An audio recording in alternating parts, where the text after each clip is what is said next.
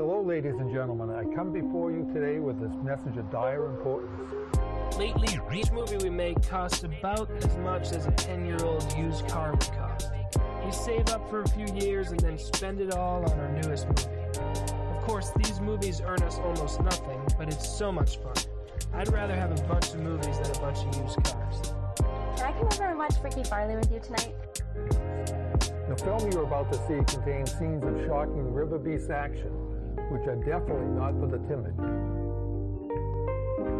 Hello, and welcome back to another episode of Don't Let the Motern Cast Get You, a podcast series dedicated to discussing the films of Charles Roxburgh and Matt Farley. I'm here with Matt, Calvin, Stephen, as always, and we're happy to welcome our very special guest, Mr. Matt Farley himself, as we discuss the 2007 Motern classic, Freaky Farley. How are we doing today, everyone? Great. And I think we should add like the most important descriptor of like Stax award winner for original song, Matt Farley, is I think what people Oh would yeah, expect absolutely. instead, you know. Yeah, that's I'm that's so proud. Really Very from. proud and very grateful. Yeah. I listened I listened even when you guys weren't talking about me and it was it was riveting the whole way through. yeah, Good those bit, those bits aren't as good to be fair, but the Matt Yeah, Farley can crop content is really top draw. Um, oh, that, that, but again, a, a great original song. So fa- thank you for the music. I mean, to quote other musicians. Anytime. Yes, I'm doing well, Jack. Thank you. How are you? Fine, very well, very well. Um, I have rewatched recently probably one of my favorite Motern Media films, and that would be Freaky Farley from 2007. Yes. Um, it was a delight to revisit this one. Um, so this is the only one shot on film in like late mid 2000s. I bet that was a very uh, expensive process and a rather tedious process at times, moving from digital to film. How was that for you and Charlie? Yeah. Well, it's not the only one. The the next movie, Manch Vegas, also shot on film Mm. with with that same camera. Um and it was um it was like a moment it was it's kind of like enough already. You know, we'd done all these movies on mini DV. You know, like we we had people that we we knew we could count on to show up for filming and we we we had figured out like the most economical way to get a performance out of somebody before they tell us they're not going to work with us anymore. You know, that very delicate uh, uh, line. And so it was like, all right, we and, and I mean, ultimately, what's most important is Charlie like knows how to like knows how to shoot on a, a film camera, you know. So you know he has like the little light reader and stuff, and he's like figuring out exactly um, how how much to open the the thing. I don't even know what it's called, the thing, you know. Um, so so The the, the biggest secret weapon f- f- uh, for me is that Charlie is a, is a master of uh of uh the visuals. So basically he was like I can make it on film. And I was like all right, well let's do it, you know, and it felt really cool and exciting because like Fuji film, we had an account with Fuji film and it was just like isn't it cool we have an account with Fuji. This is amazing. Like we'd come home from all day of filming and at my door would be a box with more uh, you know, reels of film. And it was like, this is so cool and so expensive. It came, I believe it was uh, $30 a minute. Um, uh, you know, and, and that's not, that's not of the finished product. That's, you know, Yeah. that's if you make a mistake, if you make a mistake for, if you're doing a minute long shot and you make a mistake, you know, 30 seconds in, it's just like, oh, there's $15 that we've lost, you know, and then it just kept adding up. But um but it's it's you know i i, I lived in a, a tiny one room studio apartment and um and basically it was like uh, you know who I, I didn't do I don't I didn't have a social life or anything, and so I was happy just to to save the money for a while and then to to to spend it on that because it was like I want I want this more than I than than um anything else frankly that my money could get me. So it, it it felt exciting and thrilling. It was like you know charlie came and we we basically shot the whole thing in like a two week stretch where you know he took week off two weeks off of work. I took two weeks out off of work and i mean in the in the making of like uh video you can see just my my tiny apartment is just a mess of just props and equipment. And like you can barely even walk on the floor because we didn't have time to clean up or anything. But um it was you know two two of the most fun weeks of my life. So, I mean, obviously, obviously, there are so like wider, like, and often very pretentious debates about like the film digital divide, and I think a lot of it goes down to. I think the most convincing case I've heard for it is like the psychological impact of filming on film, of like that changing like the mood of thing, and like also it being like a resource to use up. Was that part of it for you? Of it, it psychologically to you feeling more like a film because you're shooting on film? Was that the motivating factor?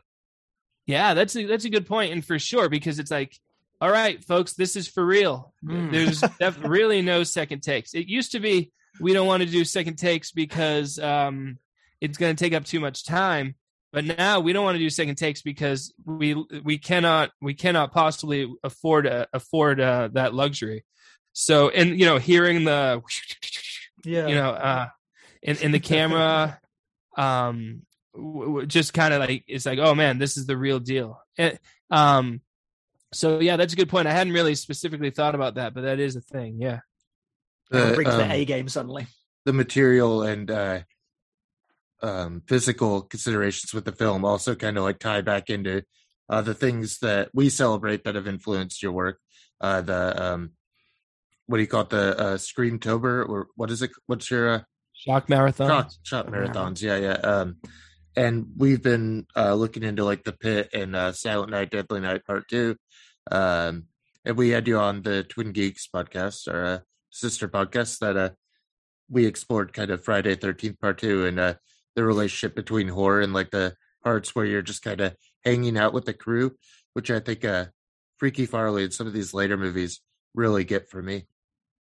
Cool yeah yeah and just like the cosmic joke too like if you really pull it back and and you're like we are we're putting everything we got into a project that is not loosely based but very like structurally very much based on silent night deadly night part two. Like that is- incredible.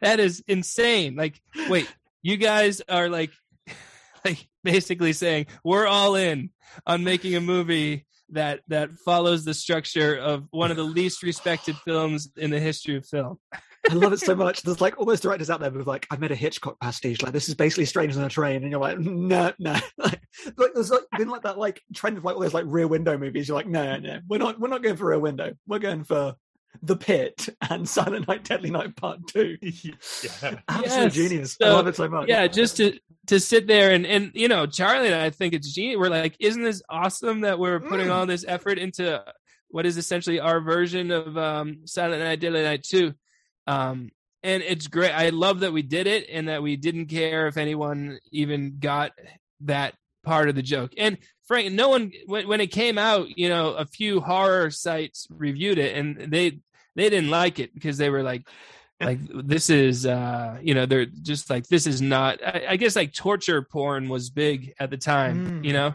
And that's not what we were giving the people So when are you making a torture porn film out of interest? When, you know? Because clearly you're clearly you're behind trends. So like now that torture porn isn't big anymore, when is the hostel kind of like the Matt Farley hostel movie coming? yeah we yeah no, i mean we feel bad uh you know even the the violence in freaky farley sometimes we we, we feel guilty about it so uh that's as far as we go pretty much Oh, that ending sequence is one of my favorite things of any of your movies. Just like that utter chaos at the end, of you just like ripping into the trogs. It's just, yes it's just what I want. And I, and I like that it is only that bit as well. That it's like it's building up to like no, we're just going just like it's it is so. It reminds me of like the end of like Anthropophagus or something of like no, we're just like going mad, and here's just like some madness to watch on screen, and then that's just all the film done. I think there's that signature kindness, wouldn't you say, in your work? That's uh, um, you're you're not going to go too far. Nothing's going to be too insulting. We had a few issues with Sammy, but uh, overall, we found everything very endearing. I think within your work, is there? Uh, what's what's the motivation? Uh, do you try to keep it very kind and uh, it's almost very polite filmmaking? Yeah, yeah. Um, you know, I mean, part of it is that is you know the people that we, especially then, the people we were showing it to were um were just friends and family, Mm. and um, you know, you don't want to show your grandma some like uh Yeah. some like cutting mean- edge, harsh, yeah, I- difficult I work. I agree, Matt. I once went to the cinema with my grandma to watch uh, Vin Diesel's Triple X, and it was one of the most embarrassing films of my life. I was like 12 at the time, and there was a particularly raunchy scene, and my grandmother looked me in the eyes and just went, Are you enjoying this? And I was like, No, leave me alone." oh, that's not good. it was not good. Doing power No, plays on me. I mean, frankly, Freaky Farley is kind of edgy. You know, um, it's it's got the the the the um the skinny dipping scene. You know, and uh, and and and it's it's very dark. You know, and and and so we did do a premiere. We rented out a theater, and and we had two screenings. It was with like the older generation was there for the first screening and then the younger generation for the second one and you could feel very different reactions you know where the older people were just like man what, what are these kids what, what is wrong with these kids you know but then when our you know when our peers were watching it they they got it and they were cracking up so you know it's it, you know it's funny to to have your artistic uh choices depend on like the taste of your parents retired Hmm. friends but that's that's how Do, it do, is do you feel the needs to appeal to the audience then? Or do, do you feel like you are making it for the group? Or do you feel like you're making it for yourself and it's great that they glom onto it?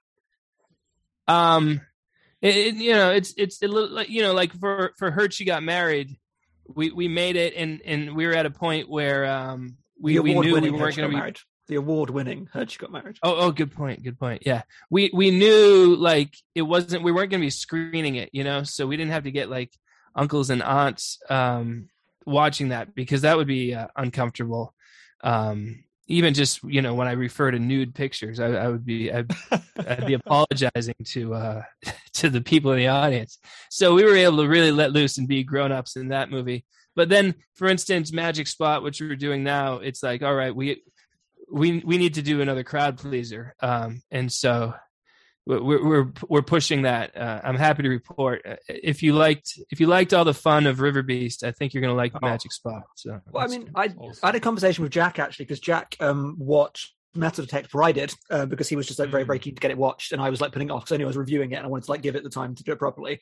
And obviously, the, the two films coming out in one year was quite exciting, and I was like, I love her. she got married. Like, is is it even is it as good as that? And Jack's response, I think, was being like, you know, those other ones.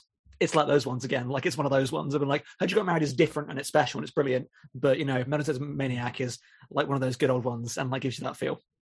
yeah, check in with the gang, have a good time. But it, it's Yeah. great. It's great to be uh, as prolific as we're being, so that we can, um, from time to time, just kind of be like, all right, let's what, let's push in this direction for a little while, and um, it's exciting and uh, and exhausting, and um, but yeah, it's definitely a different, a little different from Freaky Farley because Freaky Farley, it was like you know we're ma- we're making this movie, and then this is it for like two years, and so um, it's a different kind of uh, pressure, I think. Speaking of new movies and upcoming movies, last time uh, you and I talked about Freaky Farley, you mentioned that you might be working on a sequel. Is that still happening? And is that something that we can publish in this podcast? Or this have to be edited? Yeah, out? yeah, totally. Yeah, let's exclusive. Have we got, have we got like a way. klaxon that we can play for like world exclusive? We're cautiously looking into the possibilities of, of fixing that this camera that just almost disintegrated uh, after the Manch Vegas movie. Um, Ooh, so you're going back to film? we we might, yeah. We we love we love having bad ideas and then following up on them. You know, that's our our thing. So it would be amazing. It it would be hard to make a sequel to Freaky Farley and not have it be on film. It would just feel Hmm. really weird. So like on the back burner, like we're we're looking at at camera options and um and so it could be one of the the 10 that we're making in this 5 year stretch um and then in terms of ideas i mean we we have a we have a lot of ideas you know um Um, it i think the subtitle is i think it's called freaky farley versus the mayor with um, like a Scott Pilgrim kind of thing. Great. and then the the tagline is you can fight city hall Uh, there, there are a lot of uh, horror influences. We've gone over a couple. Would you say there's any um, older horror movies that you're still pining to kind of get across into uh, a Motern method? Would you say uh, that style of filmmaking?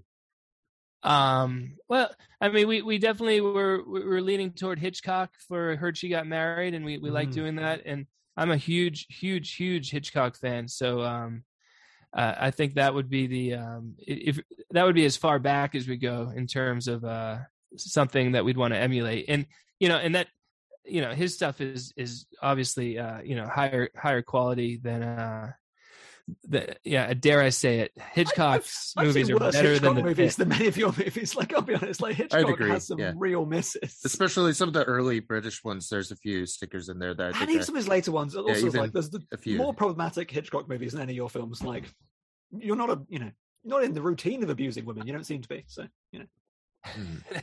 No, no, I'm, I, I, I'm definitely not. And, and so, yeah, Hitchcock. I, I don't like anything pre 1940, 41 for Hitchcock. You know, but Yeah, you know, neither. from uh, you know, suspicion to to the birds. That's a pretty darn good Does run. that does that cut off the great movie where he explodes a kid on a bus? Because that one rules. I think that is. I don't even- isn't it? I think that is suspicious. That's oh, was that sabotage? The, the Oh, thing where he can, sabotage, yeah. the thing it's where he definitely complained, he said if he filmed it again, he wouldn't kill that kid. And I'm like, killing that kid is the best bit of that movie. sabotage. Yeah. Yeah, is that I don't like the spy. The spy ones don't do it for me in general for uh, Hitchcock. I like a good uh, thriller. And, and, and to, to relitigate the film point though as well, I think like as as as a like I mean pastiche sounds like like a criticism, but it's not at all. I think like filming it on film as well. Like I mean, admittedly, I didn't know it was filmed on film. I wasn't sure if it was like there as an effect. So I'm glad to hear that it was that case of like the first like few frames is just so clearly one of those films, and it's so comfortably like you know exactly what zone you're in. You've got the girls like talking over the phone. It's such a great way of just like so quickly evoking. Oh, it's one of those kind of movies and it's just therefore can unpick it so wildly towards it. And I like that you introduce like the bits of strangeness throughout it and the bits of we've talked about like your pro, like prosaic verbosity of like these like very wordy conversations about basically nothing and how much we love them of like Yeah. worming that style in to like a very traditional looking kind of like B grade like slasher is just such a joy. It's so cool. Yeah, well, and I like how those girls mention the ninja, for instance. You know, yes. so it's one of those things. You're like, oh, is this like a little throwaway? But no, this this is part of you know part of the and the movie. trog So- stuff as well. When you like bring up the trog stuff, and then just Farley, the character, is just like, no, no, no trogs. And from like, just to just not do the trogs movie, just like no trogs. And like, he's and then in the next scene, he's going to be like, no, no trogs. Just the insistence and lack of trogs is just again brilliant. Thank you. Yeah, yeah, it's fun. And that guy was amazing. That guy Jerry, who played uh the guy down by the river. Um, Notably um, bearded. Oh, the bearded hobo, right? I mean, yeah. all the you know the other hobo, the no other hobos around, but still bearded hobo. Definitely did. I Yeah. wrote that line down. I love that line so much.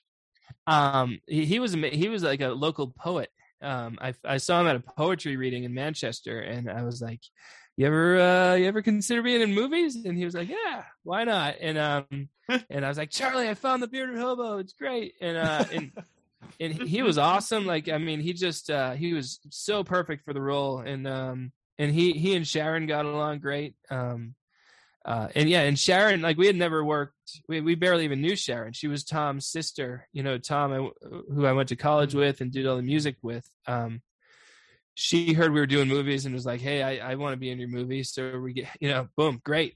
A person, basically, you're a person and you want to be in the movie. That that's that's ninety percent of the battle because um, typically we're dealing dealing with people who don't want to be in the movie. You know, and they're, just filming them from afar. Just they're, we're, they're just just being frame. Nice. and they always have dental dentist appointments you know um, that, that they're telling us about oh gee i'd love to help you more but i do have a dental appointment at one o'clock um, i'm tempted to like wait th- to hide in the bushes to see if they are really going to the dentist or not but i'll That's just a movie. I'll There, that believe a movie. The person that stalked you to dentists to make sure they're going to dentists. That's a film. It, That's it would be a good film if it were the people that should be in your movies and you're just Yeah. uh, kind of following them around and uh, Yeah, like a local legend you. style kind of thing. Just like Yeah. you out there as a private eye, just being like, people do not want to be in my films, and just finding the dentists. isn't it crazy though like you have the opportunity to forever be a major character Mm. in a in a finished movie that li- actual human beings are going to watch for years and years and and you're like man there's a game on in in in, in an hour and i, I really want to sit and watch that. Teeth are Yeah. important, right? Teeth are important. we're Um, not going to record a podcast about them and sit, sitting and watching the game. But oh, uh, actually, they'll- shall they'll we? Should we do a spin-off, a spin-off episode about their dental appointment where we Yeah, just we- like find one of your should. friends and just interview them about being at the dentist. Um, I, I, it's interesting because on the previous podcast we've talked about things about things being trends in your films, and now we're like, is this a trend? So it's like a, a fun example.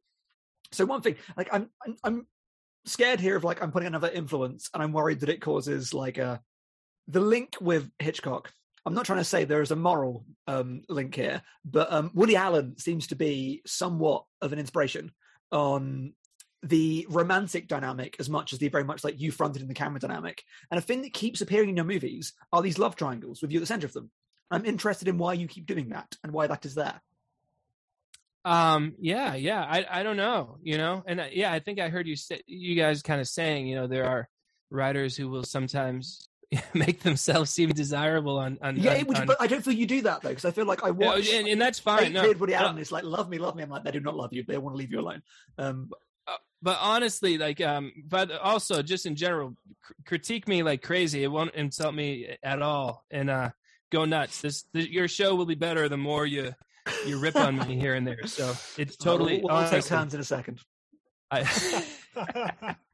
um. So yeah, I, I have no. I don't know. I don't know. I think I, I was, you know, we were just writing it, and um, you know, I mean, there's the the one limitation is just like, uh, you know, there's we know I'll show up for filming. You know, it's, so like the story's got to kind of revolve around me because we know at least I'm not gonna gonna bail last minute. Um, but yeah, I'm sure. You know, I mean, you know, I'm lonely guy in his in his uh, studio apartment, saving up his money to make a movie, and I'm like, well, at least people love me in my story, You know, so. I don't know. Um, I- isn't it? Isn't it more though? I mean, you're, you're being self-deprecating. Isn't it more like that? They're just like the narrative arcs that work, Those, So of course you use them. Like these, these are established story tropes. So why wouldn't? yeah yeah i think that yeah that that makes sense that that's it just edit, edit that. Edit that over the sad lonely man. Just like, no, no, this is the you know story structure. This is how it works. You know, arcs. Arcs equal art. it seems that the more I watch the movies, and uh, you describe it as like a very personal thing, right? Like you're uh, showing it to friends, family primarily, but it's also existing out of uh, people within your community. It's very communal filmmaking, and the more I feel integrated into uh, those worlds, uh, and as I rewatch them, I feel a personal connection establishing. And of course, uh, we've been texting for like a year now after I watched your your movie, and then uh, uh, just sent you a random text about it and it's led to all this now and um i think the more that i'm putting into the motor movies it's uh, uh establishing something bigger um i think we're all feeling something larger the more we return to them. Um uh, what's that what's that like for you? Is it i mean is it an evolving process? Yeah yeah well it's yeah and it's like um you know in the movies in the movies we we sometimes say like we're we're creating a world that we wish existed you know like uh you know like in Manch Vegas where we're we're delivering you know we're adults but we can still make our money. You can still make a living delivering papers and and hot dogs and a, in a wagon you know like wouldn't that be great? Yeah. and and in that same way I, you know it's like wouldn't it be great if like people who liked movies uh could you know communicate with each other and i could text with with other movie fans you know? And and so i try you know i want to i want to kind of live i want i want to try to live it too. And so and it's awesome because yeah we, we text and, and now i subscribe i subscribe to your shows and that Thank you so bogdanovich much, by the way that bogdanovich series was amazing i loved Oh. it so much I and mean, that um, Cocteau series is pretty good. as- I hear that Cocteau one was pretty good. oh yeah yeah, I mean, oh, not just because I was Oh, on yeah. it, not just because of me, but I hear it was pretty good. but uh, and there's but there's just something about Bogdanovich. He's such an interesting character, um, and um, and so it was so. I mean, talk about a deep dive. That that was as deep as it gets. And you know, I didn't know about any of his made for TV stuff. Um, and and and it's you know, and hearing you guys um not defer to Last Picture Show, you know, where where not saying it. where you would um you'd assume like oh of course last picture show is gonna be number one but uh but uh, you know listening to you guys i'm like oh man i gotta see i gotta see so many more bogdanovich movies what what a character what an interesting story and and what a world that you guys can discuss it uh out out in the pacific northwest and i can listen to it in new england life is good And it's pretty great that we touched get to something there, go through uh, your movies uh, from out here, and uh, we're we're kind of adding our our own uh, things from. Well, uh, Matt's in your region, but uh, we have Stephen in England and Jack in England, and I'm here in the England. Northwest. It's it's a a nice combination of ideas here. Yeah. I think that's really interesting, the Bogdanovich stuff, because I feel like you've really touched on something that works about your films. That's the idea of like you feel like you have privileged access to something, like you feel like you're in this little community, and it's interesting because it's it's siphoned, it's over there in the corner somewhere, and I feel like that that breeds enthusiasm and that breeds actual kind of like real love for something of that same thing that makes you interested in that's the weird Bogdanovich film that no one else talks about is the same thing that makes your film special. Like we're doing a different thing and we're not going to meet you out there with it. But if you come meet us where we are, you're going to really enjoy it. That's Well, the community around film as much as the films themselves. Yeah, who's often talking about the Tom Petty documentary being Bogdanovich's best movie? So I think it's there's a lot to fill in there. That's a value that I I think doesn't get covered, especially that TV work. I think that's what we like so much about doing this series is uh, there's not a lot of podcasts about each of these movies, so uh, we get to really fill in the gaps and create the conversation as it's kind of happening online. People like enthusiasm. People like people that care about things, and that makes them care about things more. Mhm. And the, and the, the other thing that I like is is when someone's got a filmography, or Altman is kind of like that for me, where you're like, wait, he made like what? He made three movies in 1977. Like, what is like, what are these other two titles or whatever? You know, and and it's like no matter how much you dig into someone's uh, filmography, you eventually you're like, man, I still haven't seen you know such and such a movie, and um, it's so cool to to like you almost don't want to watch it because you want there to be like a new one uh, to go back to. So um, for me, you know, and now that we're doing this ten movies in five years thing, it's like when when that when 2025 ends and Charlie and I decide to never speak to each other again, um, it's going to be so nice to sit back and uh, and look at that. You know, go to Letterboxd and click on my name and, and just look at all those posters and be like, oh my god, this I'm so I'm so Mm. happy to have. You know, it's like oh, there's a my body of work. wacky- You've done something. To have made something. yeah, Awesome. yeah, and to you know, and to hopefully, it's like you know, so Freaky Farley was. It's like this is our slasher. This is our the definitive '80s slasher right here. Mm. You know, and we were poised to do that because we'd we'd studied up. You know, we'd watched so many VHS uh, slashers, and that we we were ready. We knew all the elements that we liked. We knew everything we didn't like, and and one of the things we like is like is preserving like don't start slashing early you know keep it have it be to late in the movie so you can have fun in the world like and like we talked about in the in the friday part two episode it's like i like the hijinks i like the camaraderie between characters but i like it with scary music on the soundtrack Yeah. and the occasional pov shot that you know that from the bushes that might be from the point of view of the killer like that's that's all i need oh. You just want a Linklater movie with a few stabbings in it. Is what you want, basically. oh, everybody wants some. By the way, great movie. yeah, it, but that, that does feel like a very you I kind of love it, movie. You just like you put a few, you put a few stabbings in that, and that could be a motion film. Two of my favorites, Dazed and Confused, and Oh, everybody those wants them. Excellent. Yeah, put that on your list of, of directors to uh to tackle. I think that would be a fun series. Uh, we should have you on for everybody wants them at least. If you, Yeah, yeah, well, I also I me and Orson Welles, I think is just a gosh darn delightful uh film. I've still Um, not seen that. So I way to go, that. Linklater. I like, you know what? Well, I like. Linklater. There's a review of his new movie up on the site from uh, Writer Vaughn. You can read that. There you go. Nice. There's, uh, cross marketing. We always uh say that it's so nice how uh there's like an autobiographical link. Uh, uh, how was it in your childhood when your dad asked you to dig holes? in the backyard? yeah, your dad, Kevin McGee. your dad, your father, Yeah. Kevin McGee. No, no, I I had a I had I have no complaints about uh, my upbringing. My parents are actually uh, just in the other room playing with my kids uh, while I uh, talk with you guys.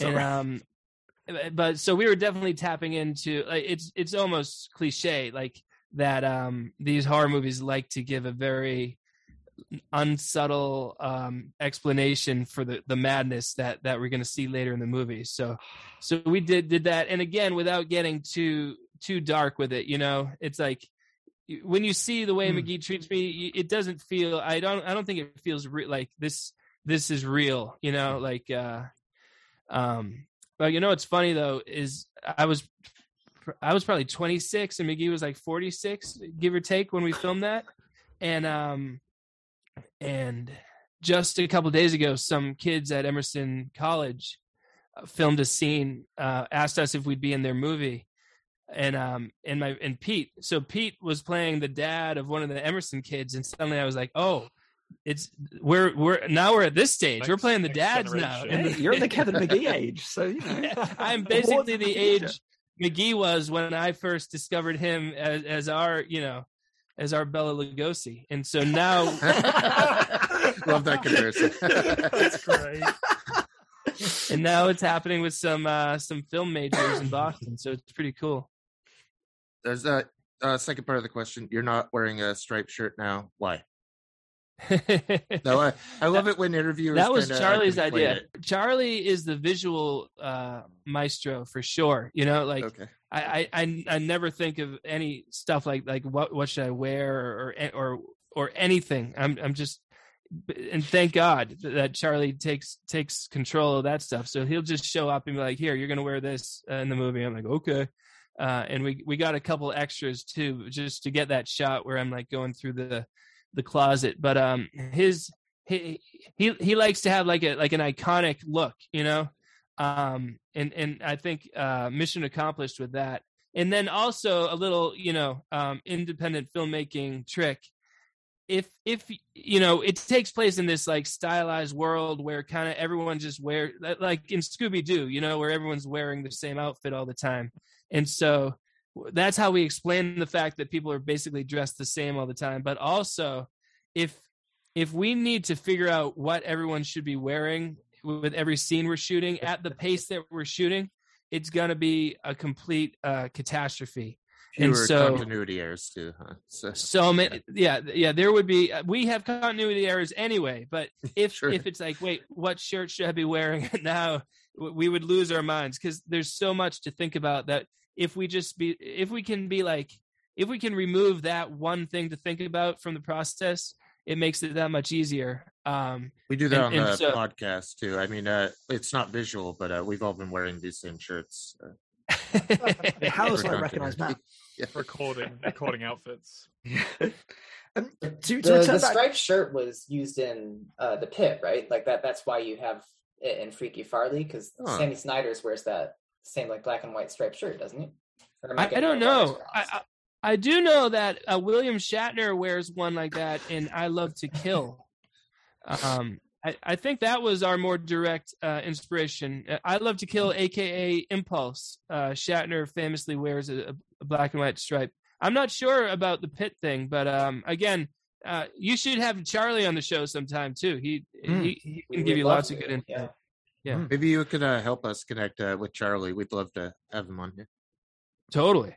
for sure. And to, to return back, because I, I think again, like the, the way you handle like tone and concept is very, very interesting to me. And like I feel in, in, in this film, and I know we had some complaints about things in Sammy, um, and this film I think is a, a great counterexample of how it's done really, really well. Of there are so the scene that you referenced of the the trauma scenes, like for me, like the reference be peeping Tom, but it's like very psycho as well of the the traumatic growing up things. I think that and I also think the um the relationship between you and the the older woman in the job interview stuff are two sequences that I think in different hands could be really uncomfortable and could be like this like they're not really aware of of the dynamics here. But I think the way that you play both are, are very funny and very very good. But for me, there's just such a especially in the trauma digging a hole stuff, like the the literalizing the pointless task of just like literally digging a hole is such a just a great visual gag of just like we just dig it and put it back in, and it's a lovely example of it's clear it's a joke at the thing.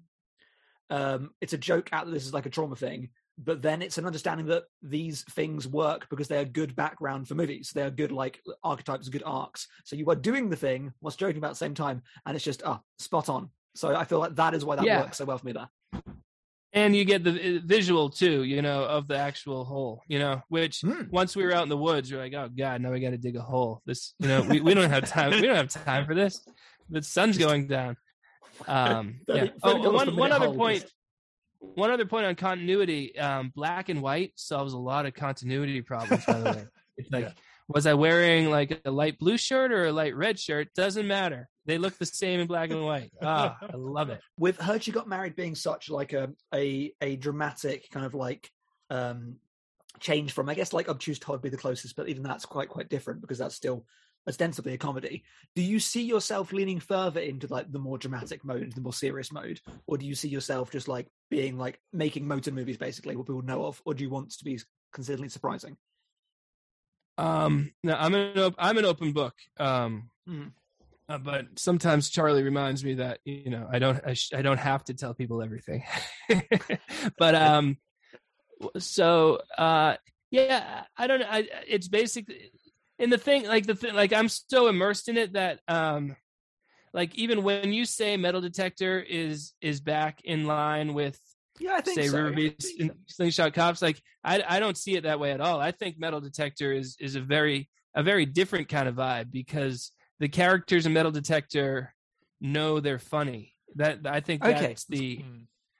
I think that's the dividing line. Whereas like in, in River Beast, I, I I don't think anyone knows they're funny, and so, but but again, I mean these are you know to someone who's so into it, like these are the little differences that that that I see Mm. um and so and, and in that way and in that way like magic spot people i don't think the characters know they're funny they have a little bit more of a sense of humor than than in slingshot cops but um less than in metal detector maniac and I, again i'm out of my Yeah. mind that i'm thinking about it this much I, Um, I just feel there's a direct line between Cruben Country and Metal. I feel like those two movies are very similar to me. Of like Cruben Country and Metal Detector Maniac. Of like I can feel like that ascending into the other one. I feel like you realize things Yeah, in Metal well- Detector that you're aiming out there. the well those early um b- because we we did you know two years ago they had this little online retrospective of our movies uh through a, a, a movie theater in uh in new york uh where every saturday night they were showing our movies. And um um and we were uh you know it definitely reminded us of, of those early movies the you know the mini dv movies and and and just the freewheeling um approach that we had to it which definitely you know it was not long after that before we decided let's make 10 movies in the next five years and let's be as as free and, and wild as we were back then where you know the uh, you know uh, another phrase we say is that like we never stop to ask why you know? Like at no point if if at any point you're going to stop and ask why then it's all just going to come crumbling down because because ultimately there's no uh there's no answer to that question. Like why? Just because we're doing it. Come on let's go. Um and uh and and so we're we're embracing that and uh and i guess likewise in in the way that each new project comes it's you know we have an idea for a movie called evil spot and um you know Ah, just the spot just series. before yeah just before we're talking to charlie uh, talking to you guys i was emailing charlie a few ideas and it's you know it's it just goes where it goes um and then you know evil puddle which is also part of that series would be um that one's going to be very much you know very much in the river beast uh vibe you know i mean when you're dealing. I mean, it basically writes itself. You just start with the concept of an evil puddle, and everything else is is, ob- is obvious. So, but It's basically, we're just like, you know, adding little bits to each movie idea as we're making another movie, and um, and it's so great, and it's so much fun, and I can't believe I'm I'm I'm able uh able to do this. You know that that um that people will people will show up when I ask them to come work with me for free. So God bless. So when you are making a movie, do you feel the need to completely concentrate on that? Do you get distracted by the other ideas coming in, or do you still see it as free form of like, no, I can like be inspired, or does that get in the way of you making the film that you are making?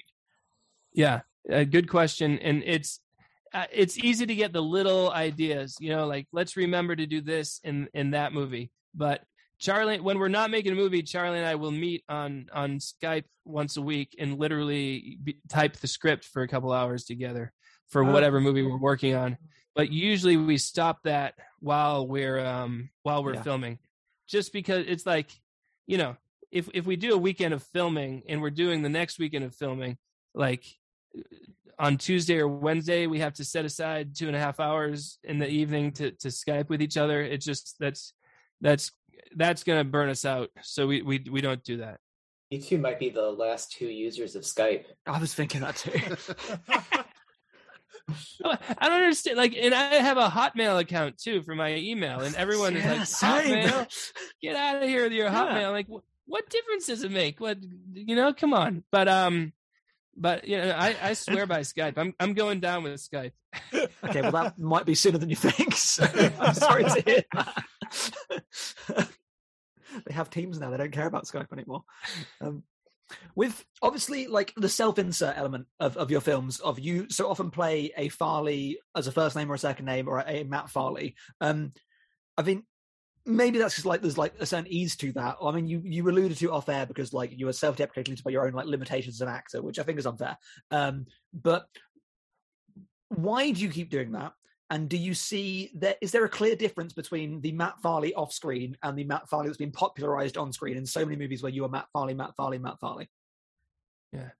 Um, so the first, the first time we decided to use every, most everybody's real name was because you know from high school and college experiences people we'd we'd call each other by the wrong names while it, within scenes you know? And and the solution we came up with was if if we are just ourselves then we can't we're at least less likely to make that make that error. So that was the idea there. And then um but just I, you know like i try. In fact for evil spot in the first when we were first talking about it i was like maybe i play a guy who runs a landscaping business okay and that was the idea and then um after a while, I was like, how are we going to fake a landscaping business? Like, uh, you know, I, I, barely know how, so. I barely know how to, um, make a lawnmower go, you know? and, uh, and, and basically we're, we're, back to the point where I'm playing a musician, you know? So I, I just, yeah. it just feels, it just feels right, you know? It right. Works. And, uh, it works. You write what you know.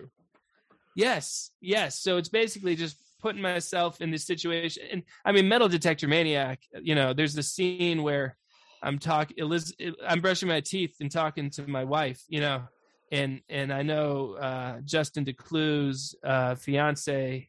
Justin told me that his fiance said, oh, "Okay, this is what it's like to be married to Matt Farley." You know, as I'm like ranting to Elizabeth about about locksmiths, you know, and she's just like, "Okay, all right."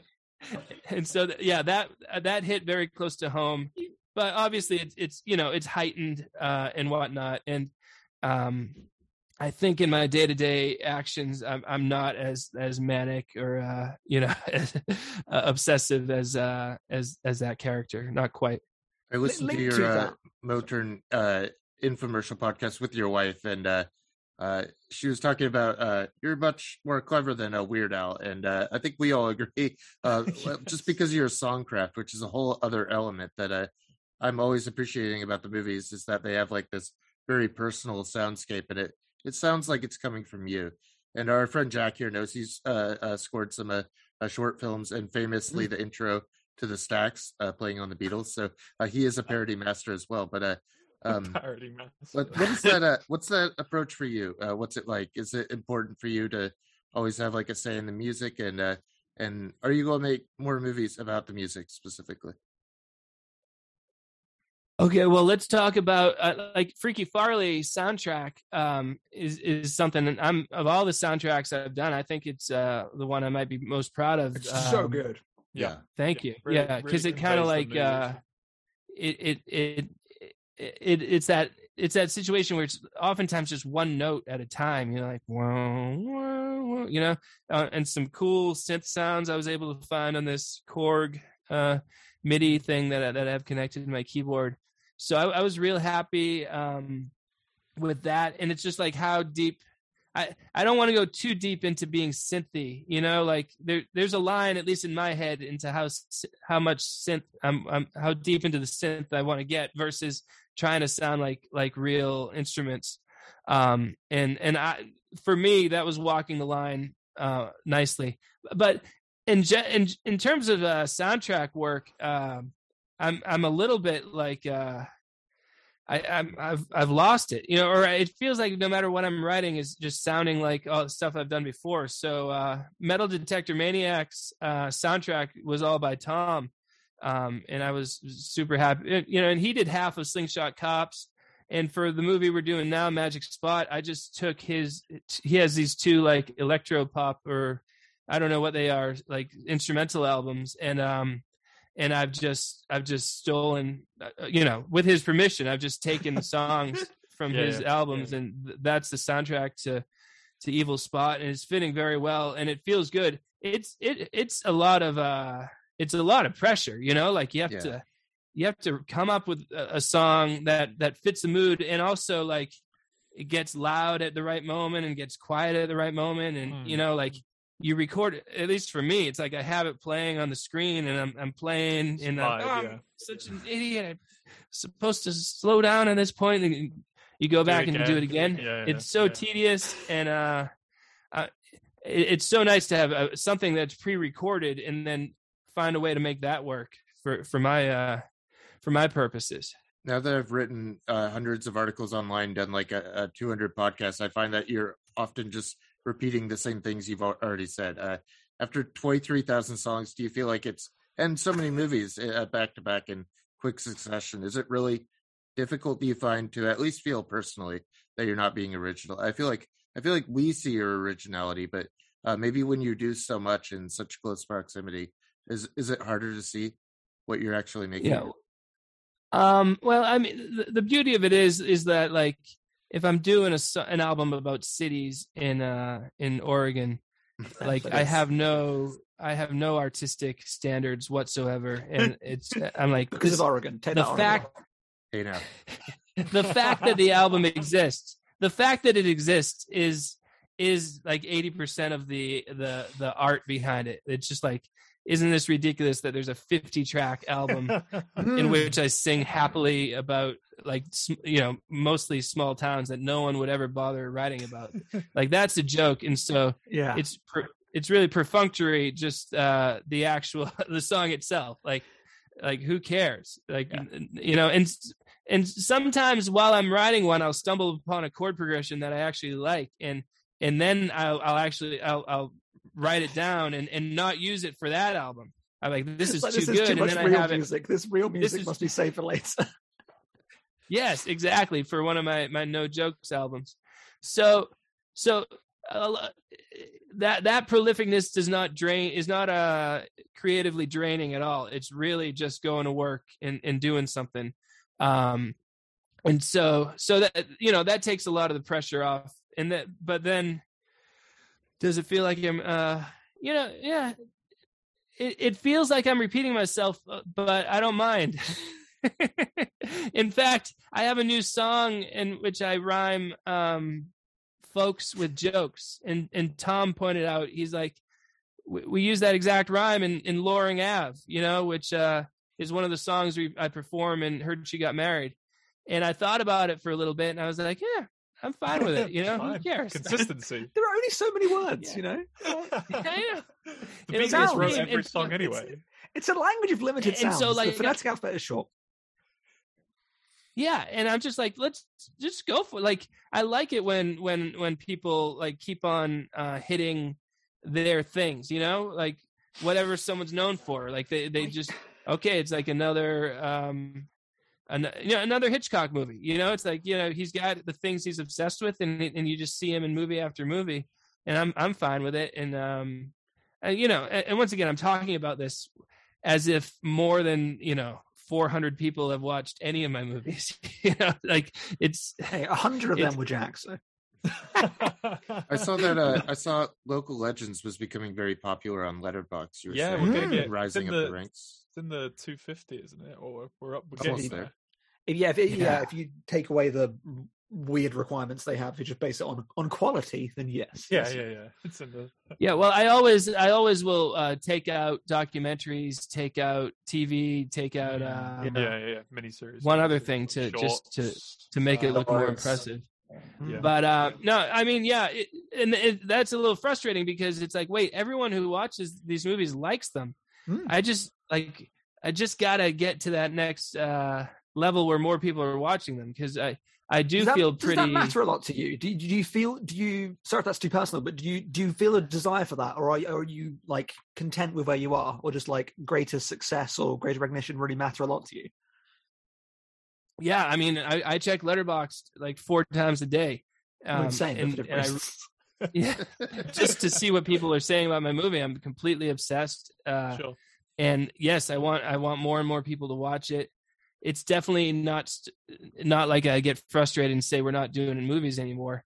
But I mean, you know, we're we're in our mid 40s and we're uh, we're spending money and, and, a heck of a lot of time on Yeah. these projects that are you know we are we're we're kind of breaking even on them now but that depends on how you you count the if you like if you we're not being paid for our time Yeah. at all you know what i mean? Like uh, if charlie and i film for a weekend it's basically like 80 hours of of of manpower work you know between the two of us you know? If you include dri- driving from he, he lives 3 hours away you know? Just if you really like factor everything into it um eh, or or like the week that we're filming in the garage a few days before we're filming i have to spend 3 hours transforming the garage in, yeah. into a set you know like if you're literally logging all these hours uh, and then you figure out how much we made from the movie and, and you divide it's a very bad number so Bad. Has that become more difficult, like the older you've got, of like trying to like segment off like lifetime from film time? Of like you can't just like drop everything and like turn your garage into a film set for a week. Is that becoming Yeah, more well- and more of a well, challenge? I- I'm I'm I'm lucky because uh, the music, the, you know, the music is my full time income, Yeah. and l- last year I released 36 albums, you know, and um, It's only thirty and it's six more like- than I did, to be fair. and it's like basically the way I'm looking at this year is it's like all right I put I put my time in and then some last year. I can I can just release 15 in in in 2022 and devote that much more time to uh to the movies. And it's basically like let's just try one more time to see if we can inundate the world with so much of our movies that the world finally pays attention to us Hmm. um but we definitely can't do this forever and it's uh you know it's crazy. I mean you know you leave you leave your family for the weekend to go run around in the woods with your friend and a camera you know? And and and then the opening weekend it's like oh look at that. Uh 77 people bought our movie oh Does, does does that love persist though? Because like I mean, all of us here are like like a big movie people, and I know there are sometimes you're just like, oh, I don't know if I like not feeling at that moment. Like, but does that love just want to make films like like childish glees, like go out and make stuff? Has that persisted with you, or sometimes you're just like, "Ah, I don't know, don't know if I want to. No, I mean I, I love it so much, and it, it it's so much fun, and, and we keep on doing it. But it's it's a strange combination of just uh, a, a a desperate uh, desire to do it, uh, mixed with total exhaustion and Yeah. guilt and uh, disappointment. I, I love the strategy so much. Of your strategy is, I'll make it hard for people to not watch my films. I'll release so many that it's more difficult for them to not see one, and then they will see one. Just yeah, just have them just be like genius. enough already enough already i'm gonna give i'm gonna give these guys movies a chance um and and so i mean you know it, it's it sounds crass but it's like if we could just make make as much as a person like makes on a part-time job. You know like if you have an Mhm. extra job you work a couple shifts on the weekend in addition to your day job that's all we're asking for you know? Um um but you know uh, obviously it's it's it's an acquired taste. But i think I think there's enough people with that taste if we can just find a way to to to, to Well, connect with them. I think Yeah, we've had great well. success showing this to all our other Mm. friends I- and ah, film yeah, community. that's the but we've probably we're- gotten a hundred people to watch uh, River Beast. We spread yeah, it a lot. yeah, just word of mouth alone. Just talking about River Beast online, and I showed it to my brother. My brother has shown it to his friends. You know, that's traveled, you know, halfway down the country, and it's it's just it's just like that. It's just through word of mouth and just people knowing people who would enjoy something like River Beast or local legends or any anything that you guys have done. Yeah, yeah, and that's beautiful. That's beautiful, and it's it's one of those things. I you know, same with my music. It was never like uh, it was never an overnight success situation. It was like something cool happened. You wake up the next morning, and you're like, oh, uh, it's life hasn't changed really. Um, but but you you don't even realize it. But you're like one step a little bit closer to where you want to be. Hmm. Uh, but it's so you know, I worked I worked a day job for 17 years while desperately trying to to make the music uh, a full time job. You know, um, and that's that's it's a long time. And Yeah. you know, my job it, I was all in because the I had the, I was at the same level as I was when I started at that job too. You know, so it's not like I was successful in my uh in my day job. I was I only viewed it as a way to pay the bills Sure, while yeah. becoming a music superstar. And you know, probably 15 years into it, it's like, man, this better work because otherwise I'm, I'm in trouble. 15 years in, you're like, I hope this works now. I hope this doesn't come across as insulting. I really apologize. Um, but That's with your fine. music, a thing that it reminds me of, and you may not be aware of this, are you aware of that weird Van Morrison album that he made to get out of a record contract? Yeah, yeah, yeah. Totally. Like, which I love so much. Like it's it's it's, Yeah, it's oh, yeah. objectively terrible, but it's so brilliant. Of like him just singing about ringworm for like five minutes, just because he just wants he just had to record just like twenty songs. So he just sat there in a recording studio and just recorded like twenty songs, and they're just amazing. yes. Um, Totally. Yeah. I I'm, love I'm- that I mean, energy I- though. I do too, and I, I just think you know that just whenever I hear about anything like that, it captures my imagination, and I'm Oh, just me like, too. oh, that's so cool. I wish more people did that, and uh, Yeah. and I honestly think it's a good, um, it's a good way to spark your own creativity because, you know, in one of my songs, I say, give me a list, and I'll give you some songs, and it's. Uh, it's usually me giving myself the list, uh, but I Yeah, sit at yeah, the yeah. keyboard with a list of topics, and then I just just churn them out. And and if if one in twenty are are are good, it's like this is totally worth it. Mm. Um, so yeah, I I totally uh, uh, I like I like that I like that Van album for sure. I think Oh, he it's so could have been. great. Ring- Ringworm is maybe his best song. Yeah, I think he could have been. I think he could have been even sillier with it. I wish he had gone Yeah, true. even more Mm. more crazy. when he starts but, uh, insulting the people around him is a real that's the real joy of that album. He's just like calling out people by name and saying how much he hates them. yeah, Oh, what a great good album! Van. Yeah. Matt, on the subject of your music, I wonder, do you have like a, are you, do you know all the music you've done? Like, if I started naming random small towns in America, could you tell me which Oh, why did we not it's prepare that as a quiz? Why did we not prepare not Matt Farley's song or Matt Farley's song? Next time No, yeah. No way. Not not even close. Yeah. 23,000, man. Like, yeah. No, I don't blame you at Yeah. all. I, I have like I have a database with about um probably 250 songs that are that I have performed uh, over the years. So I keep Mm. Keep the lyrics and chords in a file so that when it's time for another show, I can just kind of go through that. And then if there's new songs I'm doing, I'll add it to that file. The Um, greatest, the but- greatest hits database. yeah, exactly. But even those, um, you know, I I need. Oh, you you were at the show. I was Mhm. reading. Uh, I had that that big folder in front of me.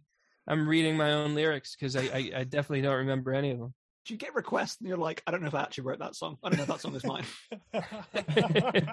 Just the word Um, poop with another word. so it's like, Could've I want poop that. number five, please. I want the fifth variation on poop. You're like, oh, I can do six or four, but no.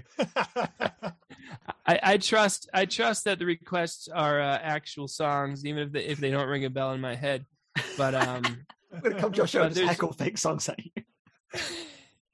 but I mean, literally, I mean, the last show I did, the audience was seven seven people, in, you know, including Matt, and um, and so there's no, I mean, we're all we're all a family uh, at that, you know, five hours of uh, singing along together. Um, there's no chance for for heckling. Um, Matt, did you watch any of that that that great Beatles documentary, the Peter Jackson one, Beatles Get Back? Oh yeah, love Because it. like, I mean, I know Jack and I obviously fawned over it on the Stack Awards because we love it so much. But it's interesting to me that what people people like myself and Jack, what we love about that so much is it's so much of them just like sitting sitting around and just like spewing out nonsense songs. Uh, have you seen the reception of that? I mean, like, how come you love this so much? And Yeah. like, why is there not that same like vocal just like love of what you are doing? Because like the things people love about Get Back is kind of what you are doing, just like sitting out there, just like song, song, song, song, song. Here is just some, Yeah. some music for the sake of music. Yeah. Well, um, yeah. I mean, I, I, I oftentimes I'll go on long walks, and I, you know, I can't help it. I start listening to my own music uh, while I'm walking. It's hard not And to then so that- much. How can I avoid it? Yeah. Um, and by the time I get home, um, I'm just in a in a a, a frenzy, and I'm and my my poor wife. I'm like, I've been listening to my songs, and they're so good. Dylan, they're better than the Beatles. They're better. You know, they're the best. Peter Jackson, come to my house. And they just want press the footage. people just think I'm the poop song guy. I have layers.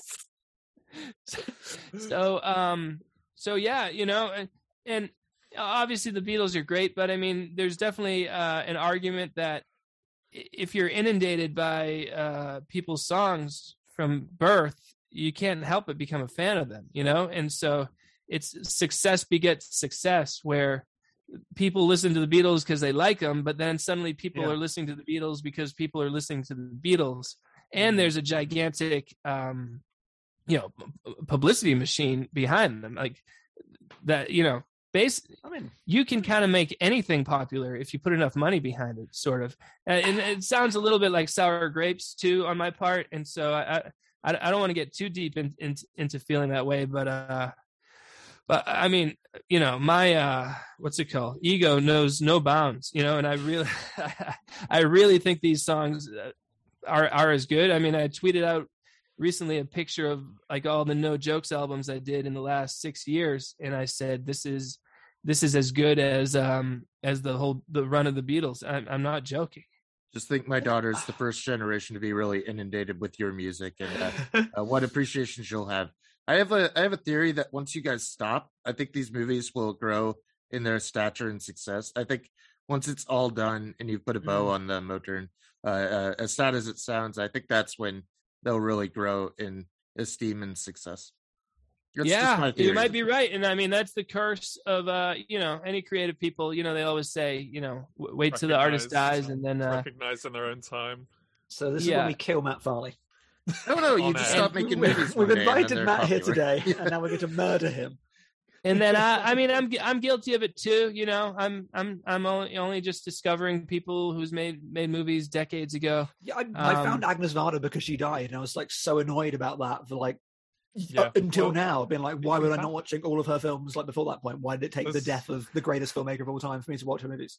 There's 24 hours in a day. You can't, you know, ingest every piece of media. right. I'm yeah. Yeah. trying. So as much as much as we try, but you know, So it's like you- know we're I'm I'm 43. It's like okay, I got I got some decades left, and um and and def- and things are always uh, things are better than they were the previous year in terms of like um the amount of people who are paying attention to what we've done. You know, um we we put out Heard She Got Married and on Vimeo, and uh I, about 250 or 300 people actually paid 12 bucks to to watch it on Vimeo, and that I mean that that's that's not a lot, but frankly, if we had done this five years ago, Mm. like 14 people would would pay that much to watch it. So it's like, okay, all right, that's something. I'll take it. In another five years, who knows? So uh, we'll keep keep churning them out. how was the um how's the partnership with uh Justin and Gold Ninja Video? How has that sort of uh, affected? uh I don't know the public response to your movies in the past couple of Yeah. years. It's amazing because those guys are um are genuine. You know, like they they don't um you know J- Justin puts out movies that he likes. You know, Yeah. and and that that's the ultimate value of um of the Gold Ninja label. It's like we know Justin isn't just putting this out because he he wants to make money off it. You know, because Oh, yeah, you know he's not making he's not making tons of money off it and uh it's clear that he's really into like He's his so excitement it, is yeah. uh is is palpable. So the fact that those guys actually like our movies is huge and uh, a a very large percentage of the people who know our movies Mm. know because the important cinema club um yes, yeah, yeah, and and then the gold ninja video thing um you know it's it's it's so refreshing you know because he's a filmmaker and so he gives people a very very fair cut of the um of the the proceeds you know way more way more than we'd get from anyone else um and sales through him are better than they they were for us for anyone else so Yeah. uh, i can't say enough good things I have, I have one of his films currently actually. working on a new restoration of Freaky Farley, right? Yes. Yeah. so Ooh, Justin, yeah, Justin did a big fundraiser um, Yes, last for. Gold Ninja, and one of the um, one of the things he did with that money was pay to have the all the original film uh, scanned at a, at a better um, like you know at HD level quality or or whatever. I I don't know any of the terminology, but I'm pretty sure Freaky Farley is SD. You know. Um, and so now we have it in HD and done with a little bit more care, you know? So now Charlie has all that that, that new scan on his computer, and he has to now he has to re-edit the movie um, from scratch. Oh, So so like a like a shot for shot remake, but the same shots this time.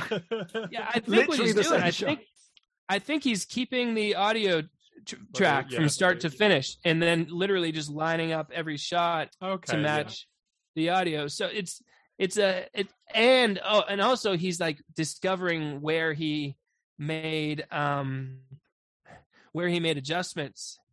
Yeah, oh, how many years ago? You know, 18 years ago or whatever. He's like, "Okay, I guess I did a digital, you know, trick here." And so now he has yeah. to like figure out what he did and then Man, do it opening a- again. opening a project from 20 years ago and trying to like reverse engineer what you did, and I, it's crazy. It's, uh, hats off to him for doing that. But oh man, yeah so uh, hopefully uh, you know hopefully like by by halloween that'll be out but i mean that that's that's exciting. So yeah Mm. life is good and and and it definitely feels like um from a marketing uh perspective it's like like i said let's let's just do it one last time just to be like look we we can do this and we'll happily keep doing it if if enough people get on board.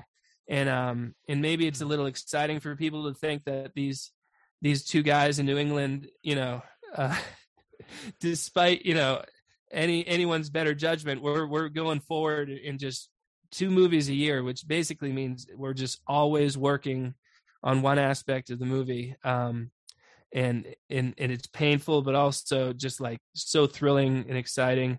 Um, and come on, people, join us for the ride.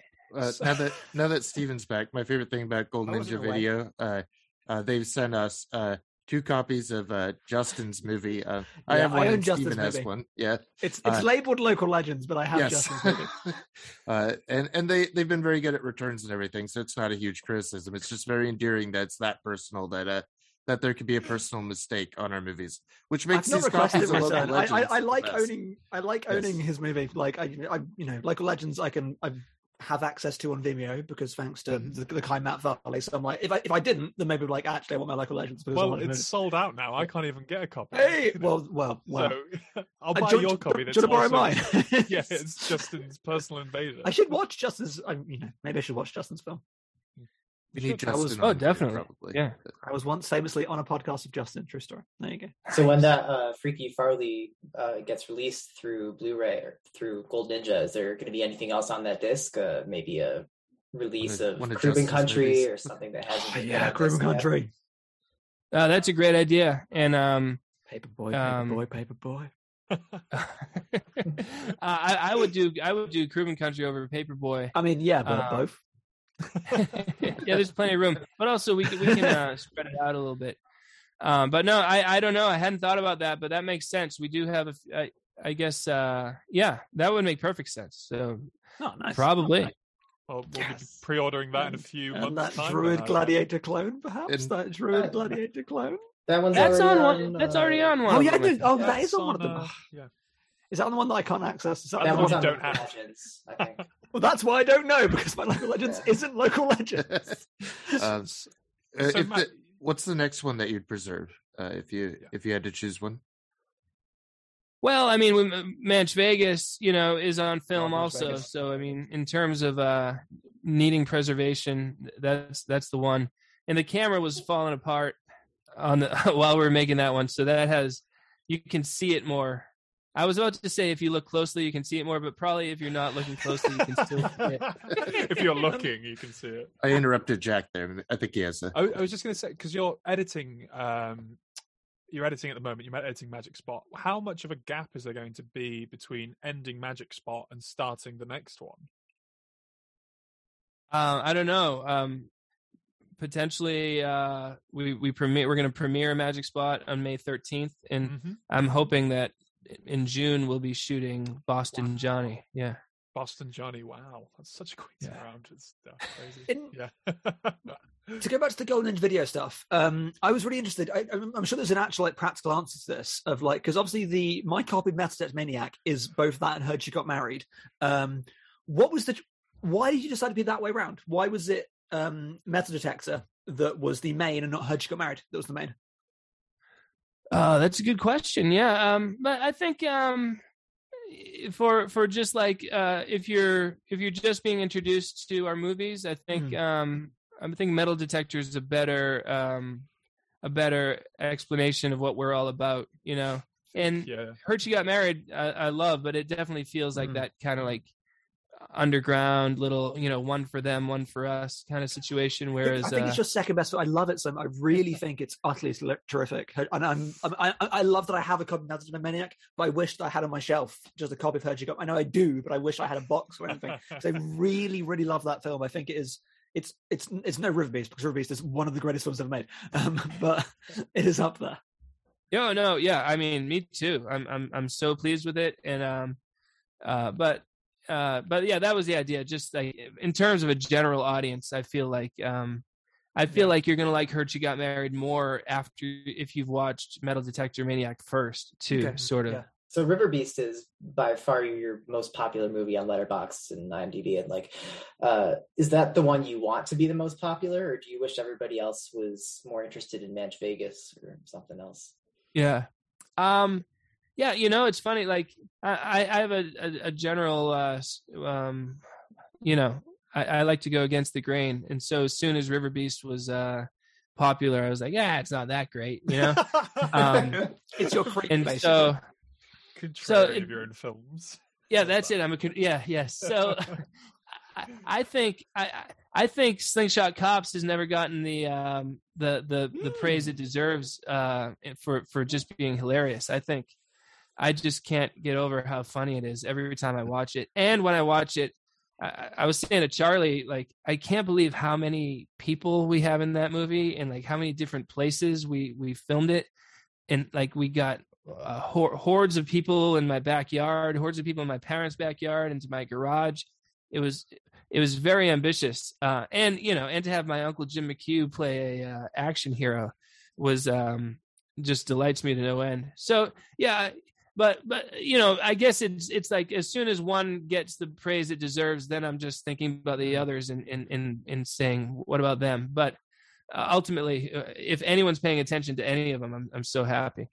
So if if we view River Beast as your creep moment, to use a Radiohead metaphor, and then Radiohead would go on to write a song about how creep was the thing that weighed them down. So with My Iron Lung being that, are you going to make a movie about your like spurned reaction to the popularity of River Beast? That'd be a sequel to Uh, River Beast.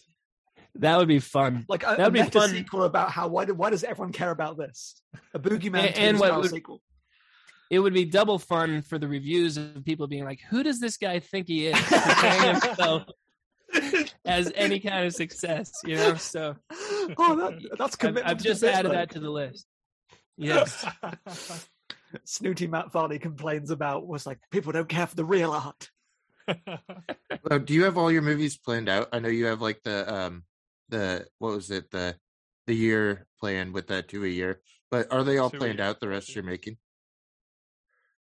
I think we have we have more than ten ideas, you know. So, Mm. um, but That's I mean, reassuring.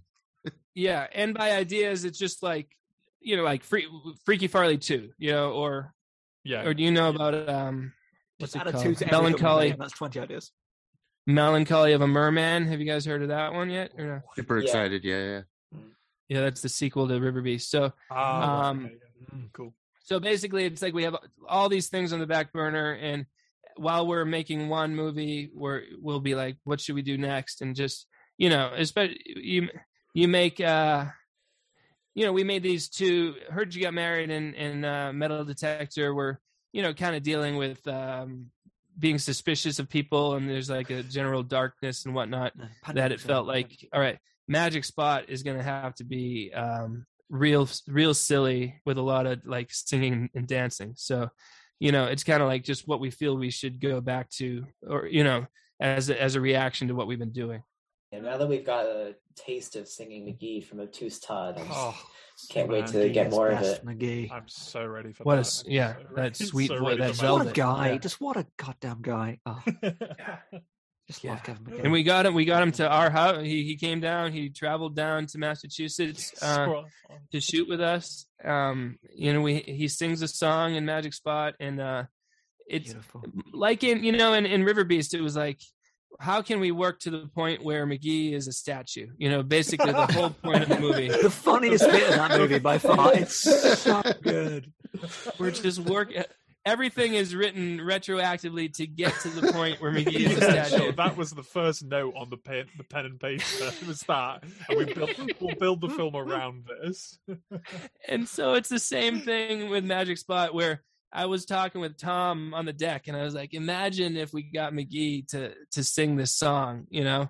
I don't want to give too much away, but Sure. it was um it was just like, all right, it, who cares? Whatever the rest of the movie is, it doesn't matter. If we can get this McGee song moment in the movie, we've won. And uh, I'm happy to report that we have won. I can't wait to win. Um, I can't wait to win. A, a, bit of a left field question, and this is maybe a different one from the spot, but I'm I'm, I'm really kind of like infused by your, your constant talking about not constant sounds mean um about you, being underseen, and I, I and I agree with that of like your your art needing recognition. Are there any other people that you could recommend that you think that is the same of? There other people out there you'd like people to be drawn towards because you're not the only person doing this. Surely, what is there others you can think of that deserve that spotlight that you would wish for yourself or that you deserve yourself? Yeah, well, that's the thing. I'm I'm guilty. I'm guilty of watching mainstream entertainment. You know, when I sit down uh, with my wife to watch something, it uh, you know we watch Friends. Sure. Is that is that awful? It's humiliating. I've never heard of it. What's what's Friends? Yeah, Oh. that, that- that's a bit too niche for That's Calvin. a, that's a I've never series. seen any, It's a- seriously, yeah. It's a web series. Calvin loves Joey. We watched every episode of Friends. You know, just because we're we're bad people. It's and very you know, watchable. Like it's not great, but it's very it's undeniably watchable. Will Sure, Ross and Rachel get together? It, we had to find Don't out. You know, me, please. Don't spoil it, spoil. Don't spoil this.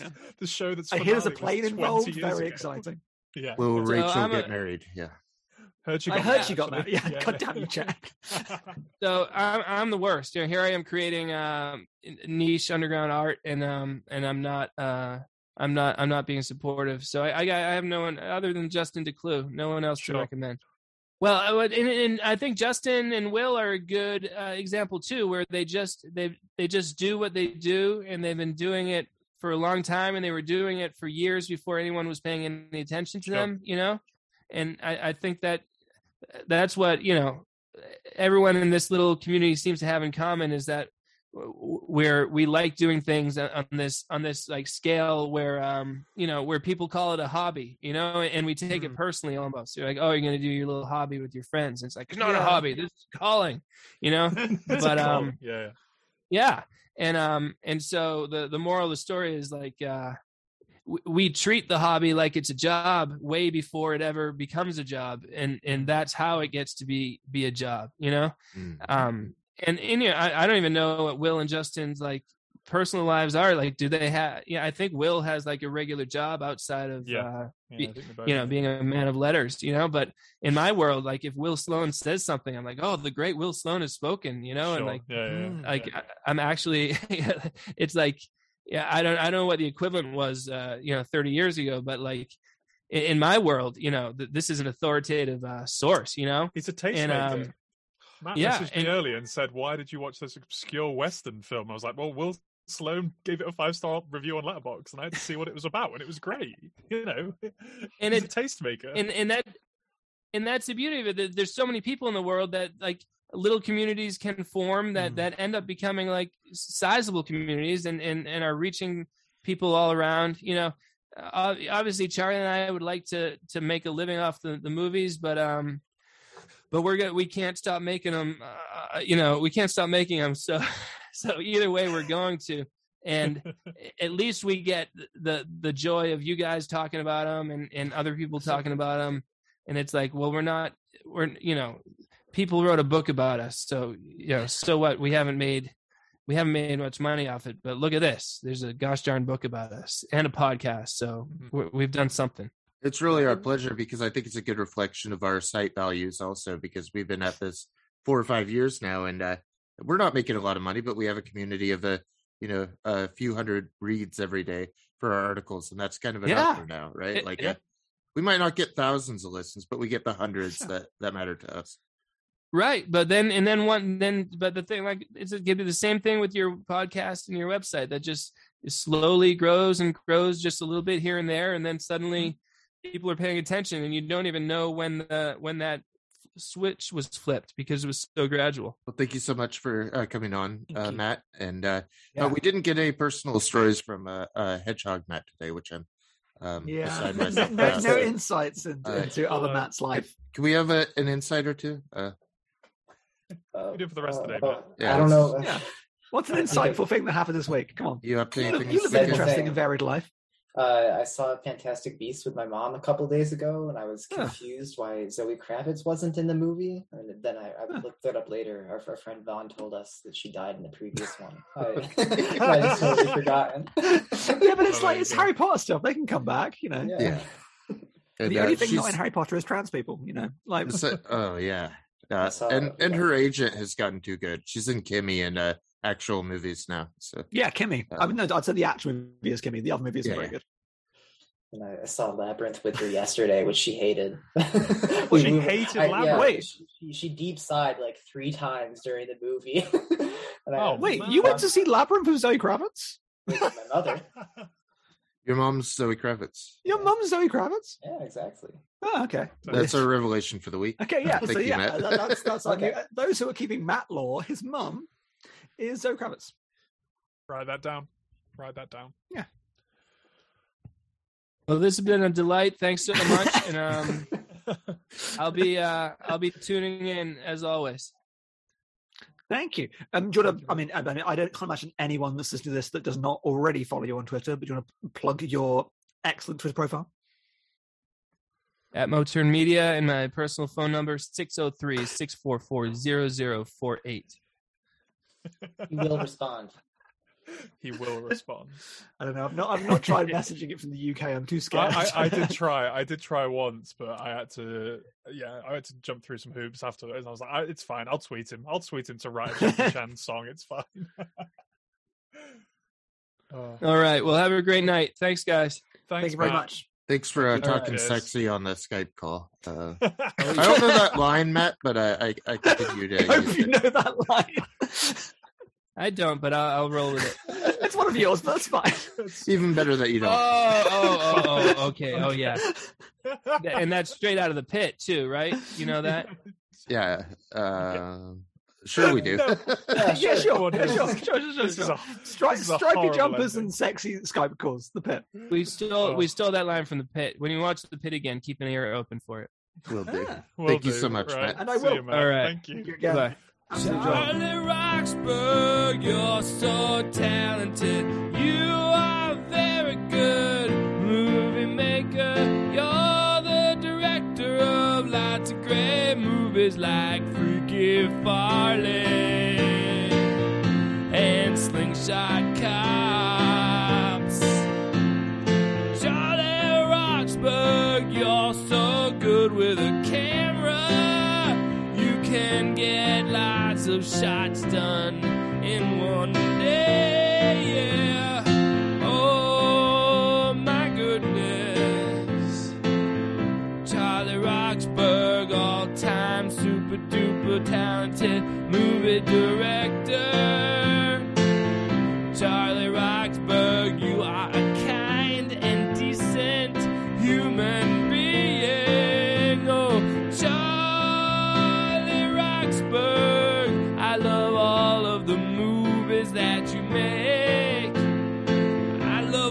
Love